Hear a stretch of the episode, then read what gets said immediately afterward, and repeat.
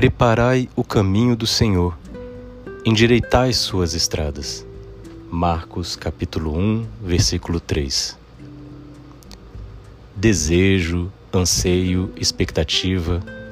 Isso é o que nos invade quando sentimos que se aproxima algo ou alguém que esperamos profundamente, pois isso é o advento. Tempo para os grandes sonhos. Só os medíocres ou os desesperados renunciam a sonhar. Pois bem, se um grande desejo nos move, é tempo para levantar a cabeça de novo, ampliar o olhar, tanto para fora quanto para dentro. Deixar que ressoe como uma promessa o grito de um Deus que atravessa o tempo para nos dizer: aproxima-se vossa libertação. O advento é um tempo inspirador, talvez porque seja um tempo de espera como na gravidez, um tempo de interioridade, onde uma vida vai crescendo no escuro e protegido no ventre materno. Advento nos chama a olhar-nos por dentro, a descobrir aquilo que já não serve para deixá-lo. Também descobrir a vida que pulsa buscando sair à luz. Ali podem se esconder os brotos verdes dos quais ainda não se manifestaram. Por isso, advir, é, viver o advento é viver em permanente travessia, em contínuo deslocamento. A imagem do fazer caminho perpassa todo esse tempo litúrgico. E o apelo mobilizador que emerge é este: Fazei-vos itinerantes. O advento vem ao nosso encontro e nos desafia. Tu és o caminho. Os caminhos estão dentro de nós temos fome e sede de estradas. Todo ser humano é homo viator, um caminhante pelos caminhos da vida. Ele não recebe a existência pronta. O ser humano é terra que caminha, diz Yupanqui. Seu caminho pessoal tem de ser desbravado com criatividade, ousadia e destemor. O caminho não é só o trajeto de uma pessoa para Deus, mas também o trajeto de Deus em sua aproximação a cada um de nós. A realidade está perpassada por um Deus que também empreendeu um caminho em direção à humanidade.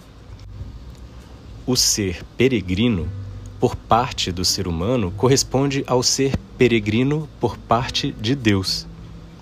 O caminho se converte, então em caminho para um encontro mútuo, um encontro de dois peregrinos. Todo caminho é um mundo de revelações, relações livres, porque não sabemos com quem vamos nos encontrar, falamos de igual para igual, compartilhamos alegrias e tristezas, nossa conversão, nossa ajuda. Não há pré-juízos, no trato mútuo, ajudamos e somos ajudados. Carregamos a mochila de nosso irmão cansado, curamos suas bolhas nos pés, aproximamo-nos das pessoas sem barreiras, superando fronteiras de raça, credo e cultura. O caminho faz do peregrino um obsessivo apaixonado, pois está centrado numa única preocupação que é fazer o percurso, chegar à meta. Abre aspas. Nós pensamos e sentimos a partir de onde estão nossos pés. Fecha aspas. Diz Frei Beto. O caminho nos põe em contato conosco e ajuda a nos conhecer melhor. O percurso externo é visibilização da viagem interior. O caminho externo é prolongamento do caminho interno, percorrido e saboreado. Só quem transita com liberdade pelos caminhos interiores será capaz de ir ao encontro dos outros e entrar em sintonia com eles pelos caminhos da vida. Viver percursos internos expande a mente, alarga o coração, eleva os sentimentos. No contexto pós-moderno, onde predomina o uso dos meios eletrônicos, os lugares virtuais acabam determinando nossa vida, nosso modo de pensar, nossa visão, nosso sentir. Enquanto a tecnologia nos permite transitar por todos os lugares e encontrar pessoas mais distantes, Cresce, no entanto, o medo do outro, daquele que é diferente de nós, daquele que não pensa como nós, encerrando-nos em pequenos mundos. Assim, os percursos virtuais acabam atrofiando nosso horizonte, nossos desejos e inspirações. As relações são frias, neutras. Não nos comprometemos com o outro e não permitimos o confronto.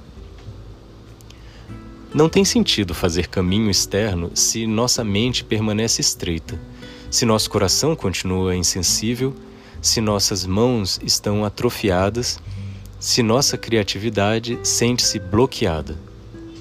Portanto, advento significa contínuo êxodo do lugar estreito e dispersivo ao lugar expansivo e unificante. Uma travessia dos lugares autorreferenciais para os amplos lugares humanizadores.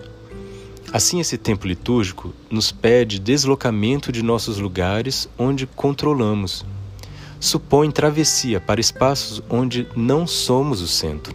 Falamos de diferentes espaços religioso, afetivo, gênero, ideias, crenças, ideologias. Assim, ampliar os espaços do coração implica agilidade, flexibilidade, criatividade, solidariedade e abertura às mudanças e às novas descobertas.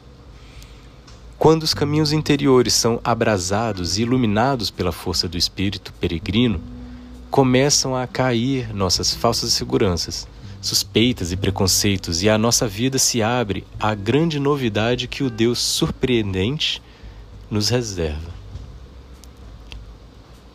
O caminho é a experiência de uma grande liberdade pela via do desprendimento coisas, apegos, ideias fixas, posturas fechadas, conservadorismo. E aí se abre a possibilidade de um encontro com o transcendente, com Deus.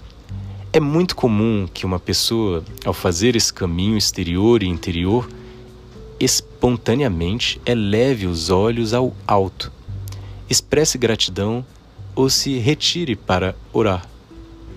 Assim, o advento nos move à conversão, pois se manifesta como um chamado a uma vida mais simples, partilhada, apaixonada, natural, livre, transcendente, intensa, comprometida.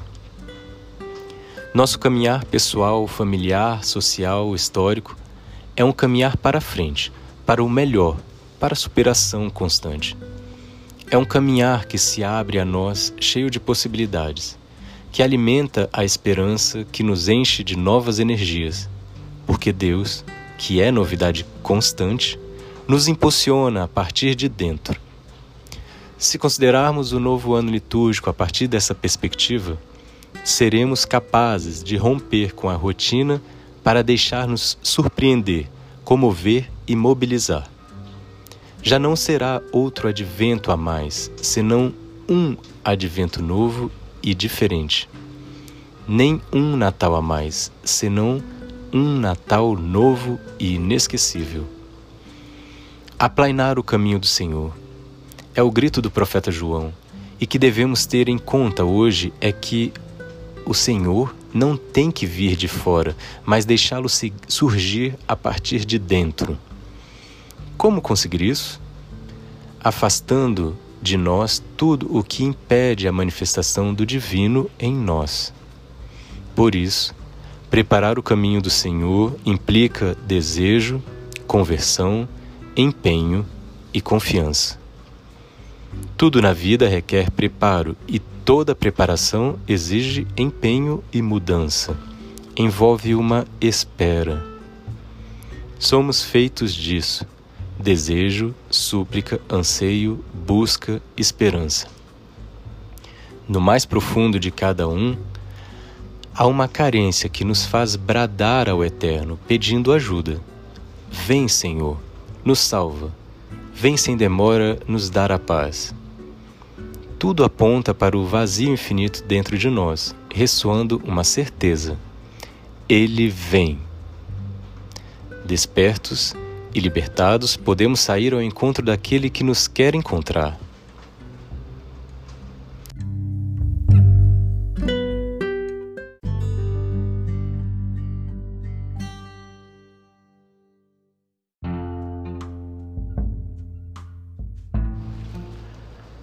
Fazei-vos itinerantes. Texto do Padre Adroaldo Palaoro, jesuíta, como sugestão para rezar o Evangelho do segundo domingo do Advento, ano B.